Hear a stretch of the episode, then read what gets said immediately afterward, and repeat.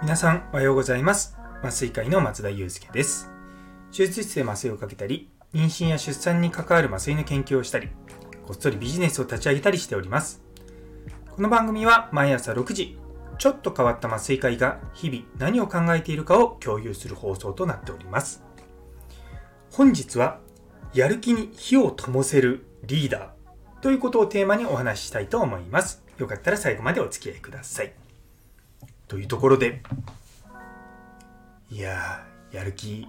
コントロールするの難しいですよねって。いきなりそこから入っちゃうのかって思うかもしれないんですけど。あのー、私のまあメインの仕事は、まあ、基本的に一緒に働いてるメンバーのやる気を出すことだとずっと思っているんですね。一応2021年の5月から今の、まあ、診療部長っていうのをさせていただいてるんですけどもその時からずっと思っているのがいかにこう一緒に働く人たちがこう自分らしくね楽しくそして継続的にこう成長を促せるような職場にしたいなっていうのが一つあるんですよ。でその中でやっぱり僕が普段こう気にしてることっていうのをちょっと今日皆さんと共有しようかなと思います。やっぱりそのいろんなモチベーションの人がいるんですよね。いろんな職場には。もちろん高い人もいるし普通の人もいるしちょっと低めの人もいるし。でもそういった人たち全員がいてまあチームって成り立つんですよね。で結局そのじゃあチーム全員のやる気を同じぐらい高めるかって言われるとそれってちょっと僕の中で現実的じゃないなと思って。ったんですよね。最初の段階で。でもちろんいろいろんなねテンションがあるじゃないですか。しかも仕事に向ける人もいればそうじゃなくて他にもやらなきゃいけないことがあるとか家庭のこととかね子育てとか。そうなってきた時に同じようなものを全員に求めるっていうのはちょっとそれは良くないと僕は思うんですね。でも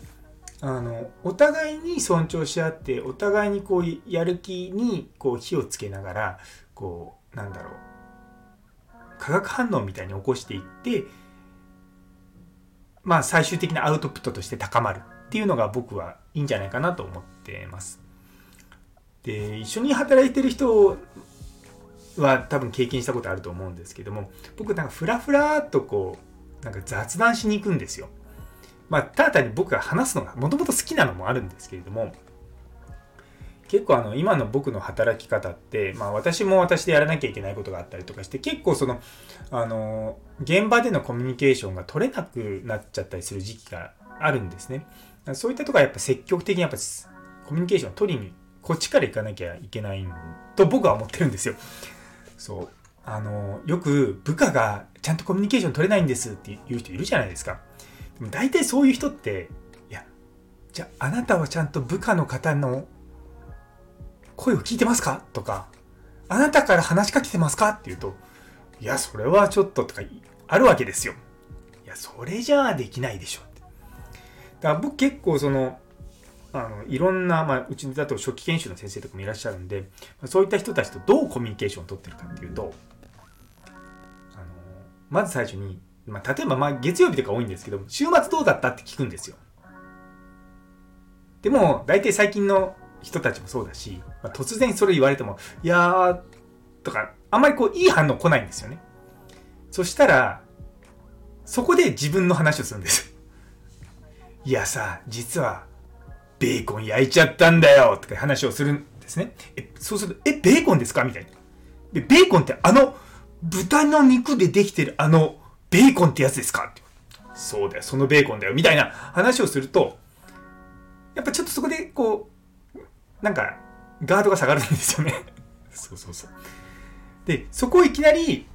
あの、おはようって言って、いやさ、ちょ、先週末いきなりベ僕ベーコン作っちゃったんだよって言うと、いきなり自分の話から入っちゃうんですよ。でも、そこは相手に最初振って、相手の反応がちょっと弱いなっていう時に、その僕のベーコン話とか僕の週末話をして、そうすると相手が、え、ベーコンマジっすかって僕好きなんですよって、え、そうなの？え、じゃあベーコン以外何好きなの？という話をして、相手の話にこう少しずつこうすり寄って、相手に話させるってことを実はやってるんですね。別にそれは、あの、計画をしてやってるわけじゃなくて、ただにそういうふうにして、相手との、なんかこう、内面を引き出すって言い方変ですけども、なんかこう、うまくね、こう、会話をやっていくっていうのを、よくよくやってます。うん、ね、やっぱそういったのすごい実は大事なんじゃないかなと思うんですよね。本当に最近思うのが人間の職場、まあ、特に職場ですよね。職場の悩みの99.99%ぐらいってコミュニケーションだと思うんですよね。上司が理解分かってくれないとか部下が言うこと聞いてくれないとか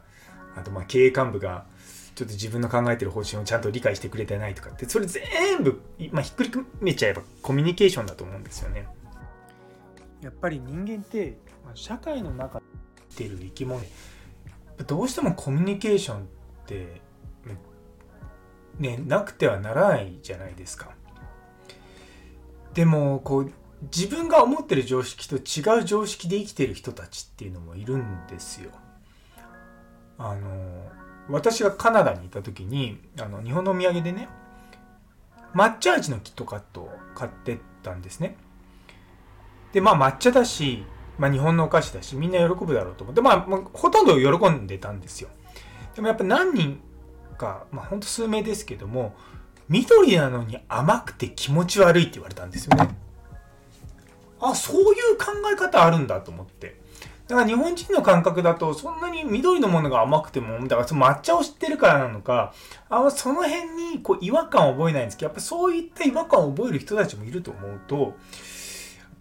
改めてその、まあ、常識が違う人ともコミュニケーション取りながら生活しなきゃいけないっていうのはすごく大変だなと思うんですよね。でやっぱりこう今って僕ら知らず知らずの間に時代がそのものが変わってるんですよね。っていうのも今まではずっと平成だったのがもう令和になってもう5年経ちましたけどもある意味もう平成レトロっていう言葉が出てきてるんですよ。つまりもう平成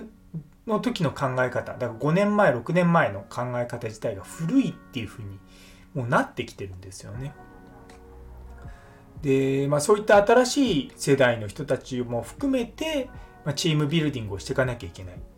ていうのがこれからの課題なんですよね。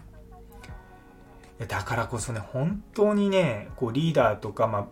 あ、ある程度こうまとめなきゃいけないような立場にある人たちは、まあ、いかにコミュニケーションを取っていくのかっていうのがこれからキーワードになっていくような気がします。ねどんどんどんどんね、大変ですよ。でも、裏を返すとちゃんとコミュニケーション取って相手のこうやる気とかそのこういうふうにやっていこうねみたいなことを聞いてくれるようになるんですよね。今まではこうやれって言って命令だったのが、これからはその命令じゃなくて一緒にやろうとか、こういうふうにするといいから、まあ、僕ができることはサポートするよみたいな感じで、まあ、だんだん支援するような感じで相手をね、こう、引っ張っていくっていうのが大事なのかなというふうにちょっと思いました。というところで、最後まで聞いてくださってありがとうございます。